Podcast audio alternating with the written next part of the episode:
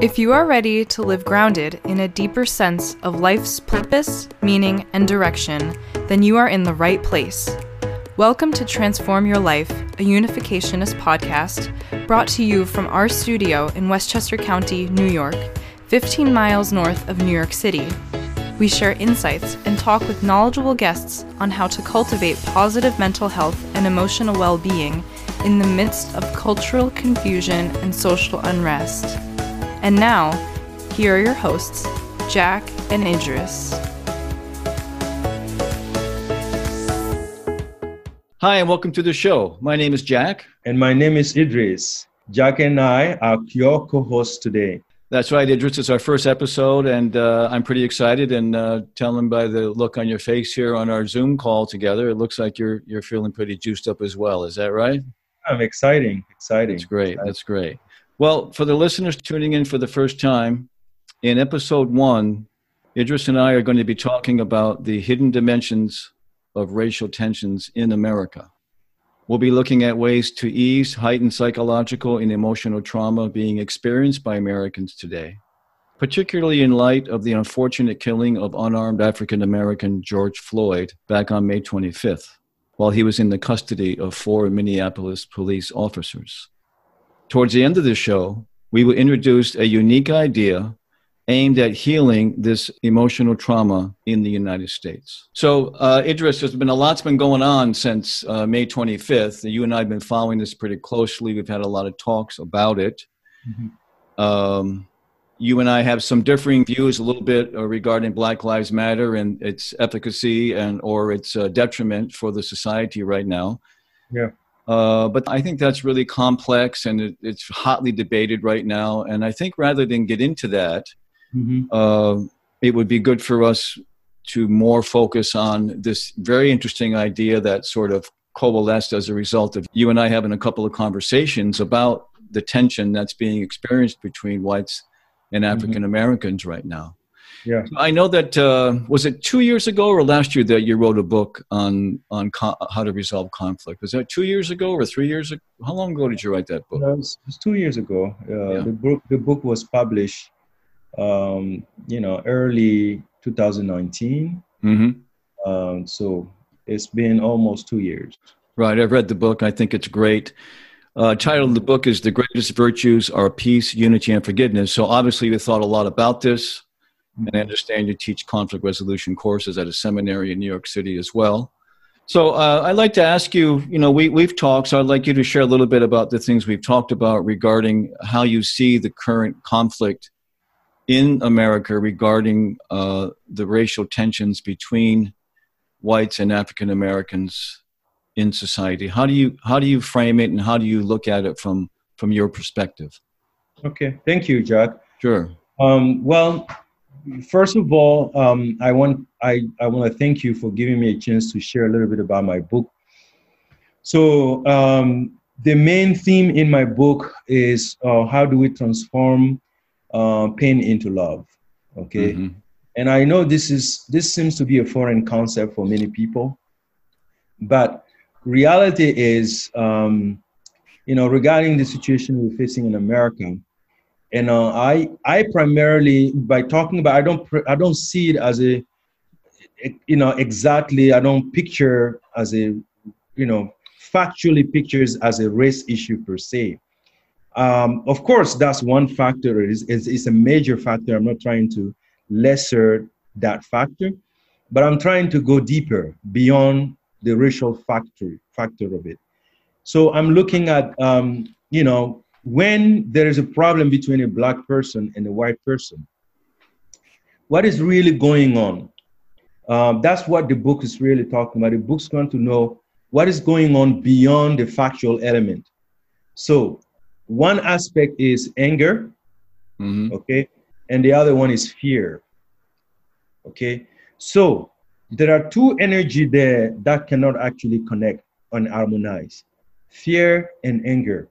Well, I think we see a lot of we've seen a lot of mista- a lot of manifestations of the anger yeah. uh, from May 26th, the day after this really was set off by the unfortunate death of George Floyd, and uh, a lot of this anger is uh, has appeared to be to me rather ugly. and it's Mhm. manifested itself, you know, through violence and through destruction of property. Yeah. And so I think guess you're talking about that, right? That aspect of the anger. Yes, exactly. Uh huh. Because people get hurt. Look, the problem in our society, we haven't taught people what to do with their pain, right? So anger is actually um, the manifestation of pain. So when people are hurt, usually, you know, there's a whole paradigm of flight and flight there, right? so people fight or flight. So, and a lot of time anger has something to do with fighting back or even cutting the relationship off. I'm not going to talk to you anymore. So deeper, that's really what's going on. So anger become a manifestation of people internal, you know, internal what is happening in their internal life, like uh, that that is manifested in their behavior. Yeah, So but I mean, okay, so but I mean, I think you know, practically speaking, if you were to talk to a lot of the angry protesters right now who are very upset at the injustice that they they see as having been systemically set up in America, I Mhm. think a lot of them would not say the reason why they're angry and upset and acting the way they are is because they're experiencing pain. I think they would say the reason why we're doing this is because we are pissed at the way that we have been wronged and Mhm. unjustly treated. Yeah, I'm not in any pain here. I want Yeah. justice. This is Yeah. my anger. Yeah, I mean, that, again, that's a denial of reality, of internal reality, because it's hard for people to look at themselves. It's much easier to blame somebody else for what's happening, and um, and and and I and my experience is it's much even it's even harder when you don't do a self-reflection on what really happening within yourself. That's why you will see in many of those protests, people people actually getting into violence because the next thing when you're angry you can feel it in your the tone of the vo- your voice. Uh-huh. okay it's a psychological thing that is happening. It's even biological. You can feel it in the tone of voice but also in your act in, in the way you act toward you know other people. So so people screaming and and in the tone of their voice you can feel a kind of energy. And that energy is anger.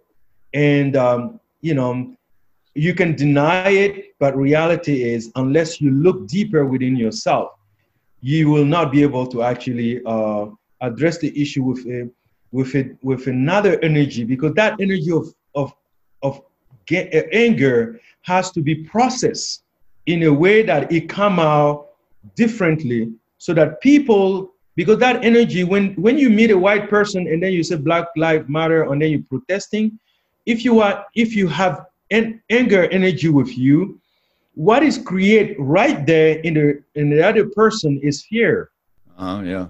and and and you will see they will actually react over over that too so so it's there is here the two energies going on fear and anger and and it, and the result is always damaging for both sides Okay. so well, what we are what we're proposing into this book Mm. how to transform pain into a sacred gift to heal others Yeah.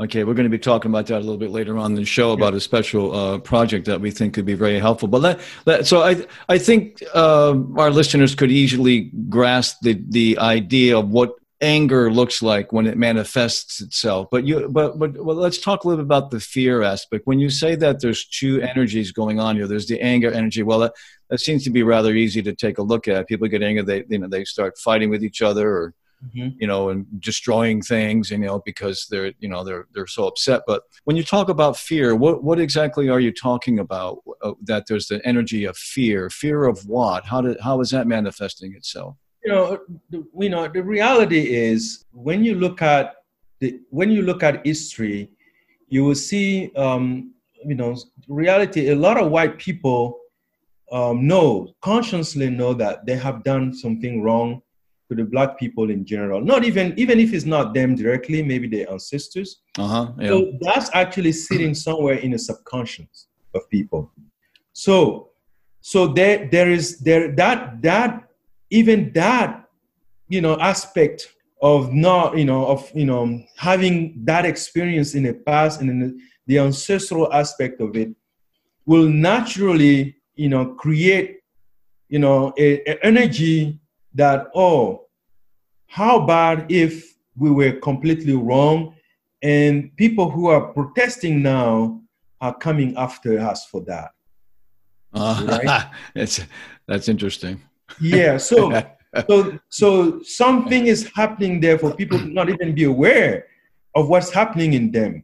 You know, it's a very good point. I want to share a little story. But when I was yeah. in, I think, fifth grade, no, yeah. sixth grade, yeah. I was like 12 years old. And uh, I grew up in a small town in upstate New York. And yeah. uh, it was largely white people. Mm-hmm. It's right. It's right below the Canadian border, one hour south of Montreal, Canada. Very small town. However, that town had a had a what they called back in the when I was in school then in the 1960s, called the S- SAC, the SAC Air Force Base. It was a Strategic Air Command Air Force Base because this was at the height of the Cold War between the United States and Russia. So they had B 52 bombers and it, the, they had hundreds of acres of land with these big jets on them and all these guard dogs and fences and everything because this was mm-hmm. really there was a lot of fear in relation to the cold war yeah. so the only non-white people that we ever saw in our schools yeah. were from parents who had been transferred to the Plattsburgh Air Force Base from other states. Yeah. And uh, so I remember I saw like uh, Asian people for the first time. That that Asian person who came to our school, his parents had been transferred from some other state, not not New York. Yeah. And also there was there was a a black a black person who I met and became friends with. I remember his name. His name was Eugene Saunders. Yeah. And him and I used to love to run, and he that sucker would always beat me by one step all the time when we ran, and I used to be so mad at him. So anyway, we became kind of good friends, and one day I decided to bring him home to my house. Yeah. I can't even remember why, but I brought him home after school yeah. And my mom happened, unfortunately, she was uh, resting on the couch at that time, taking a nap. Anyway, I kind of mm-hmm. woke her up, and then I introduced Eugene to her. Mm-hmm. And then uh, I don't remember exactly what happened. However, after that happened, my parents told me to yeah. never bring him back to the house ever again. Yeah. And, and, and they told me that I could not be friends with him. Yeah. Did you ask I, your Did you ask your parents I, why? I kept I I for I couldn't understand first of all why they said that. So I asked him. I said, "Well, you you, you hardly even know him. He's a good friend of mine. We we yeah. do a lot of running and in school, mm-hmm. and uh, we compete in athletics, and yeah. really like him a lot. And no matter how many times I asked them why, yeah. I never got a straight answer. Yeah. From them. Okay. Yeah. And I'll tell you, by the time I was in, by the time I graduated from high school, yeah, I feared black people. Yeah, yeah. I didn't actually have. That's yeah. here was that's here was transferred to you. It was transferred to you um, because you know they they also actually um, uh, entertain that that energy in them, and and then it, and it's transferable for sure. And uh, in that, that that that's definitely much clearly with the story the, what i'm trying to say. What is what a powerful story jack. Yeah it's amazing right? Yes and i didn't know why. I didn't know why i feared them. Well i mean sometimes i did because my god they just looked like if they if i fought with them they just they look so big and so strong that they would just kill me you know? So there was that kind of bodily fear right? But psychologically yeah. i feared them too. Yeah. You know? So the issues happening psychologically for sure because a, a lot happened in history, and and we can just brush it away like that because it's it's part of part of consciousness, the white people consciousness, and unless something is done to build the relationship, trustful relationship, nothing constructive will happen between black and white. I'll tell you, it's another uh, share another story. I I worked at a Midtown Manhattan hotel for a number of years in security. So we it was kind of a rough rough area in the city, and uh, you know part of what we had to do was make sure people who were trying to enter the elevators to go up to the hotel rooms belonged in the hotel, right? Yeah. So we would we would ask them for their hotel key cards. You know, sometimes people who were uh, you know they could be white, they could be black, they could be yellow. Sometimes they say, "Why are you asking me for my key card?" You know, like. But uh, oftentimes, uh, African Americans who came in, they they seem to to more, and, and, not just with white officers, but even with black officers, they would say, "Why are you stopping me? Because I'm black." They would say something like that. So um, I had this experience once. This uh, one guy came up to me after uh, I saw him watching our, our officers asking people for key cards, and he came up to me. I was standing behind the security desk in the lobby, and he said, uh, "Who's who's the manager of these guards right now?" I said, "Oh, I am." And he said, "Well, uh, I want to see your training manuals, and I want to I want to talk to you right now." And I said, "Well, what's going on?" He said, I've been watching your officers, and they're, they're, the only people they're stopping are black people asking them for their key cards. They're letting all the white people go by, right? Yes. So he he wasn't. He was about my height and uh, you know medium build. He wasn't. I didn't feel physically threatened by him at all, but he seemed pretty sharp. I kind the way he was talking, I felt like he might be a lawyer, right? So I was a little bit nervous about that. So I, I said to him. So I started to explain to him what, what you know, why we were doing what we were doing, and this and that. And no matter what I said to him, it just it didn't matter to him what i said he just kept saying your training is wrong here your people are not being professional i want to see your training manuals and i'm going to be making a complaint about mm-hmm. this hotel right mm-hmm. so i think we went uh, so you know we went back and forth for a few minutes and then all of a sudden for some reason he mentioned i can't remember exactly what happened mm-hmm. but he mentioned that he was in he was in new york because his daughter was graduating from NYU mm-hmm. that weekend. That's yeah. why he was here in the city, right? So right away, I said to him, Oh, my daughter graduated from NYU three years ago. She really had a good experience there. Yeah. And you know what happened? No. Right in that moment, he completely shifted. Yeah. He it's like he completely forgot what he was talking to me about. That's and right. then we just started talking about, we just started having a normal conversation. I can't even remember what it was, but eventually he walked away, and it was like we never had the prior conversation. Mm-hmm. So, in other words, we we made a connection with each other and found yeah. something in common. And when yeah. that happened, all that stuff just went away. That's right. You know, it's a good point. You know, and Nelson Mandela talk about uh, call it Ubuntu. Mm. Ubuntu is the term for humanity. So, you know, common humanity. So, no matter who you meet in life, no matter what happened between you in the past, or what, what, no matter what might happen in the future, if you can connect to that human part or even human spirit with another person, right there, there is transformation. So, transformation is not a complex process Mm. It's the human connection. And sometimes you need to find a common thing that you both care about.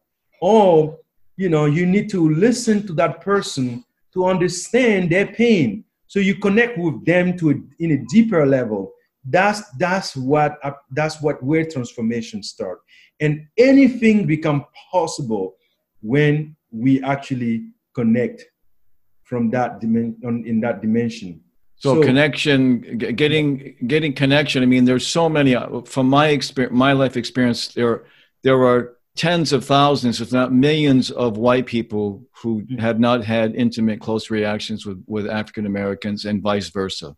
There yeah. seems to be, although it's much much better. In fact, uh, it, it, there there clearly is more. The the divide has been decreased yeah. since the civil rights uh, era, but there mm-hmm. still are. I think there still is a lot of fear if you yeah. don't really meet with someone and interact with them then you're going to you're going to be anxious anyway but if there is yeah. if there is an unconscious sort of uh, you know burden that mm. uh, white people bear because of the history of slavery in the United States yeah. and if African Americans themselves maybe you know not processing their pain properly about what has happened to them in their own lives then when they do come in contact with each other yeah. it can it can be pretty volatile. Exactly. It can be it can be pretty pretty intense. You know um, you know I, in africa i mean where i grew up i didn't mm-hmm. see any white person growing up.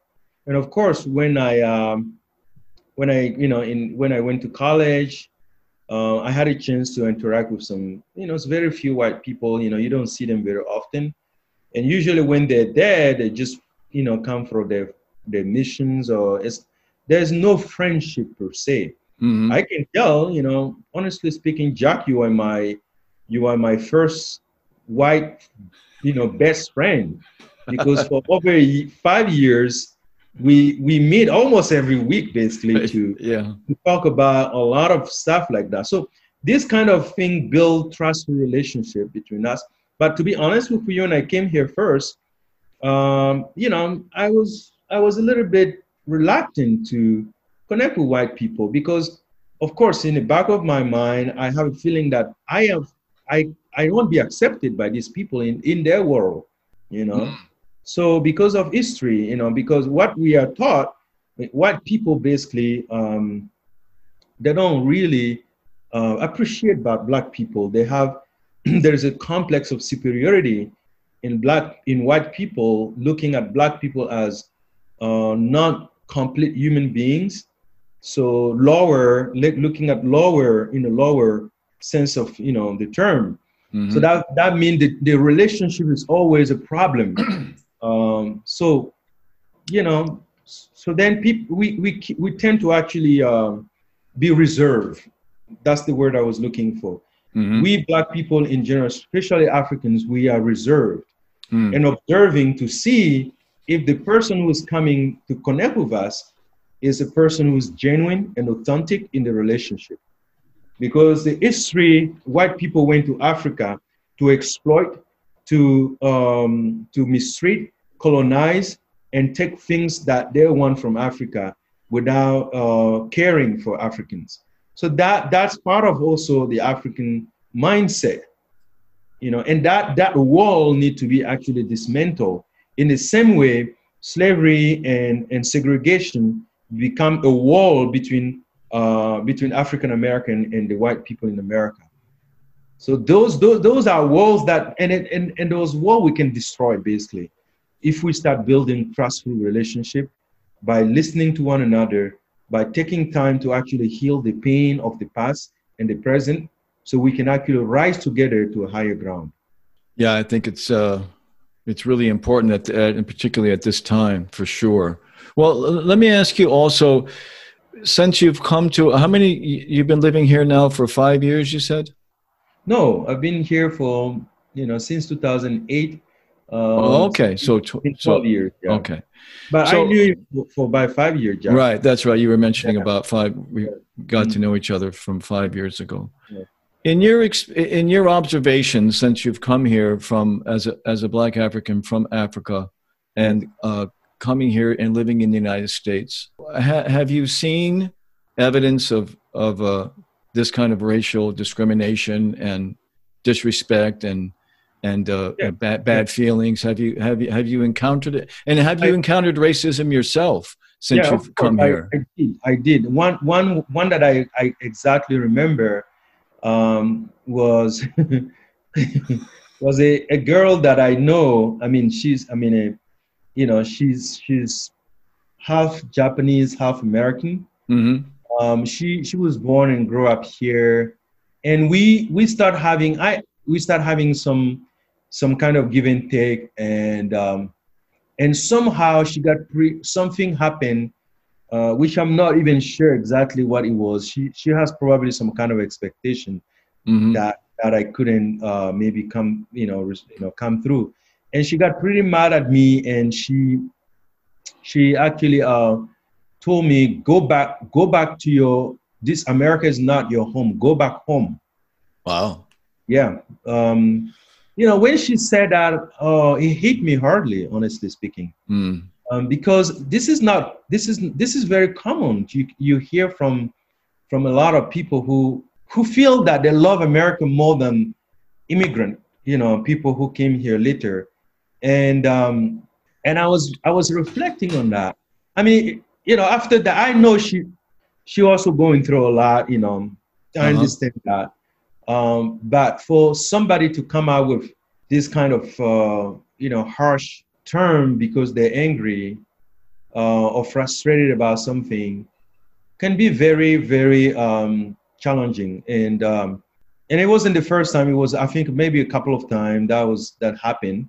Um, and I I reflect on it, and I I am like, yeah, some people definitely see you as not uh, part of their their world. Like they don't believe you are you love America as they love America. You don't believe that you care for America as they care for America. Mm. So, and then it goes easily to the political dimension, uh, where people always pointing the finger on the other group, saying that this that this uh, these are the destroyer of our country. Uh, yeah, those are the Democrats, or they you know, and the, and then they're gonna destroy the country. Oh, the other side, oh yeah, the Republican, they they they they, they don't care, you know so this kind of uh, the you know narratives going on. Yeah. And and I I to be honest, if I didn't say that I get hurt by her um, her comment, it was very hurtful. But you know, I have to process my own pain, you mm. know, because it's my responsibility.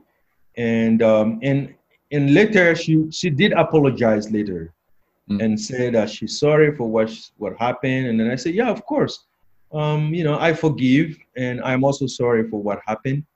Um, but again, it gave you a, you know, and it gave you kind of kind of a clear sign that not everybody is where you think they are. Mm-hmm.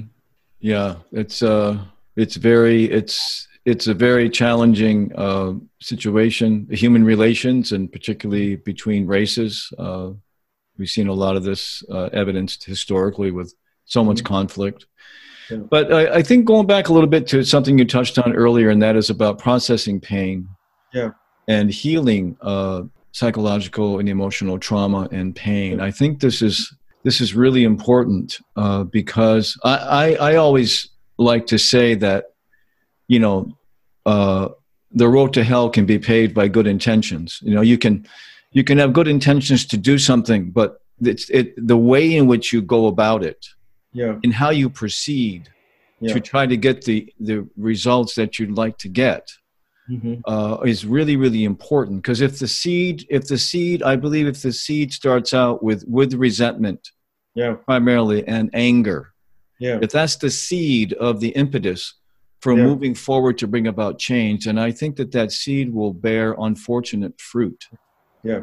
So um, if we look at uh, going forward with the, the you know, of course, the media blows up the tension and the, the, the, the, the perception of the polarization is really accentuated by the media because they, they tend to just, you know, uh, very dramatic video slices of video tends to get more people to look at it than yeah. than two people who are shaking hands and hugging saying that they really they forgive and love each other. So there's a there's an element. There's many fa- factors yeah. involved in in the in the the manifestation of the racial tensions. But I think you know focusing in this area mm-hmm. of how uh, whites and African Americans can more effectively process their pain. As you and I were talking about this a mm-hmm. couple of weeks ago, we some yeah. kind of idea came forward, and that was what about what about if like I think you were you were talking. You told me once to look at a a, a video clip of Steve Harvey, the TV yeah. host, who recently made a trip back to Ghana mm-hmm. to visit his homeland, and it had a profound effect on him because yeah. he had never been there before. He grew up in the United States, and uh, maybe yeah. you could talk about that a little bit later. But the point being that if if white people in America who don't have who haven't had much relationship with with black people in America, mm-hmm. and vice versa for for black Africans in America or African Americans who haven't had a lot of interactions with whites. Yeah. It would be nice if there were ways in which they could connect with each other on a deeper level mm-hmm. than just what they have to experience out of necessity in the mm-hmm. culture that they live in. Yeah. And you and I were talking about this in regards to how each of their hearts could open up more to one another. And I, I and I, I think that it it really goes to what you were talking about. How can they more genuinely respect and appreciate one another, their mm-hmm. humanity, right? Mm-hmm. And then how can they really acknowledge and accept what they are and what may have happened in the past, and how can they transform that and move beyond it. So we were talking about something called the, the Forgiveness Bridge Ceremony Project, and mm-hmm maybe you could, uh, from your perspective, you could share a little bit about what that means to you in terms of addressing these hidden dimensions of fear mm-hmm. and uh, psychological tension underlying the, the conflict with the races. Yeah. So first of all, we have to understand that there, there's one that's there is individual pain and there is a collective one. Okay. Mm-hmm. Um, the collective pain is the whole racial things that that actually um, uh, in, involve the white, the African American, and the Africans. This is a collective issue. Mm. So to actually help process better that collective let me use the, the religious term sin, mm. collective sin of humanity, we have to actually go back where it started. Okay? Now, if it's an individual matter, you know, you, Jack, and I can sit down and talk about it and process things because what I can do is to help you be aware of your pain mm-hmm. so you can name your pain. You can name what kind of feeling is coming out of it. Okay, right now I'm feeling angry. You can name your pain. I'm feeling anxious or I'm feeling I'm scared. Or so then when you name from there, you you own it. And when you own it, the process, the, the healing process start from there. Okay, that's an individual level. But from the collective perspective, we, we have to involve what we call um, in ritual, the ritual, the ritualistic aspect has to be part of it. Mm-hmm. Because when you put ritual into it, it, it, it doesn't just address the individual, he addressed the collective. Okay, so that project uh, comes came from the idea that we can address the collective pain of Black, white, and Africans in Africa. Mm. So the, the the idea is we go we we we take a trip. We we can identify a few people uh, here in America who are willing to take that the, that that journey with with with you know the black and white and African to take that journey. To, so we go to Gorée Island, which is which was the center of of uh, slavery for two decades. So we visit to to see to see what really happened. This actually create the foundation already for the ceremony. What we our term used here is forgiveness ceremony that we're gonna take, which is like uh, going in Ivory Coast a couple of hours from, uh, from Senegal in the airplane. So when we get there, we want to involve elder in the process. So the elders of the community will come, and then we're gonna sit together and actually talk about what happened to a point that we reach a situation where black people in America has to go through what we call slavery segregation. This painful experience, we need to revisit where it started Mm. And in that sense, we African, we have to play our role as African to allow, to actually ease, you know, create a condition for white people to be able to apologize to the black people. Because they came to us for to give to you know and ask us to give some of our brothers and sisters to them. You know, uh, of course, there is a debate about it that um, you know uh, it was it was you know the white people trick the Africans um, in Africa to get their brothers and sisters and, and, put into. No matter what happened, even if we were tricked or whatever happened, uh-huh. even if it was intentionally done, the main point here is not to focus on that. The main point is to focus on healing. Okay, so we African will have to apologize to our brothers and sisters, African American, for the pain we caused by actually allowing slavery to happen. Well, this is, I mean, this is a pretty radical uh, statement that you've just made. I, I, I don't hear very many people discussing race, uh, the release of racial tension and the healing between whites and Afri- and black Africans in America through having Africans on the African continent uh, state that they they had something to do with what actually happened to the black people who were taken to America. So so you're actually saying that there's some culpability on the African continent that needs to be acknowledged. We got, we have to take responsibility. It, that's what I say. This is a collective problem. Okay, mm-hmm. it's a collective pain because um, we have to take responsibility. If we don't, then we are not helping solving the problem. And I strongly believe when we get involved, because we were involved in the beginning so that we can create a condition for healing to happen. And I know as African, I can tell now, oh, you know what? I don't care. I, I wasn't involved. To, that was like like many many uh, centuries ago. I, I don't right. care. My ancestors. I don't even know my ancestors were involved in whatever. And then keep going. But it, in what way? In what way that will solve the issue that's going on right now? So I have to take responsibility for my brothers, African American, for the pain they go through and going through, the suffering they're going through, so that healing can happen. And um, you know, when somebody is bleeding, you want to heal. You want you want to make sure that the bleeding stop. Right. Yeah. It's not about who actually hurt you, how that person hurt you, which the person did it intentionally or unintentionally. That's secondary.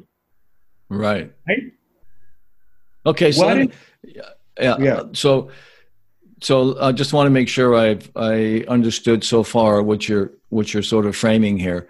So the uh, interested white people in America who would like to have a better relationship with African Americans in America and get to know them better yeah. would would be uh, recruited and they would be uh, they would be uh, prepared to go to a trip to Africa exactly. with with like-minded African Americans who yeah. then who would also like to have a better relationship with yeah. white people yeah. and and overcome any pain and animosity that, that they may be feeling on an individual level.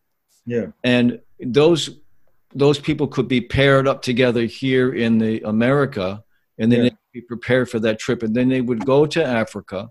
Yeah. And then they would actually be involved in a in a in a program which would involve rituals and ceremonies and activities yeah. that yeah. would be giving an opportunity for them mm-hmm. to learn about their histories collectively and yeah. to and to get closer to each other by experiencing that history so i'm up mm-hmm. to that point then you're saying that there'd be there with with elders in in africa they would be uh, facilitating taking so so let's take it from there so they're there they're paired up. They're really looking for this opportunity to to heal their any any uh, collective pain. So you're yeah. saying that part of that is go ahead, continue from there.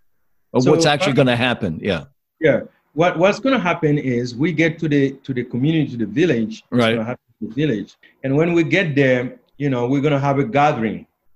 Mm-hmm. And in a gathering, uh, the elders, you know, someone this you know who's uh, the spokesperson right uh, you know representing the elders will come to us and ask you know what is what is the purpose of our visit in the village and a spokesperson from a side will explain to the spokesperson representing the elders that we are here because there's a problem that we want to solve mm-hmm. and that problem now they will ask what is that and we will explain that far long long ago if you want you can use the term once upon a time you know yeah. so once upon a time our african american brothers were actually uh, took from the continent and brought to the americas right. and in that process they went through pain and suffering and uh, all kind of uh, you know pain and suffering in the process and the issue is still going on up today in, in America. So we are here to actually have the wisdom of the elders, how we can actually end this, you know, he, you know, heal that pain that is being going on for too long now. Mm-hmm. mm-hmm. Okay? And um, and the elders will say, well, okay, um, as it is in Africa, first tell us the truth about what happened. Mm-hmm. Now, you see the you see where things are happening. And here when we say in African tradition, when you say tell the truth, we are talking about to tell what is going on within yourself. Uh-huh. It's not trying to be right and prove somebody wrong. That's actually something part of the Western culture. you know, in the Western culture, the truth comes from reason.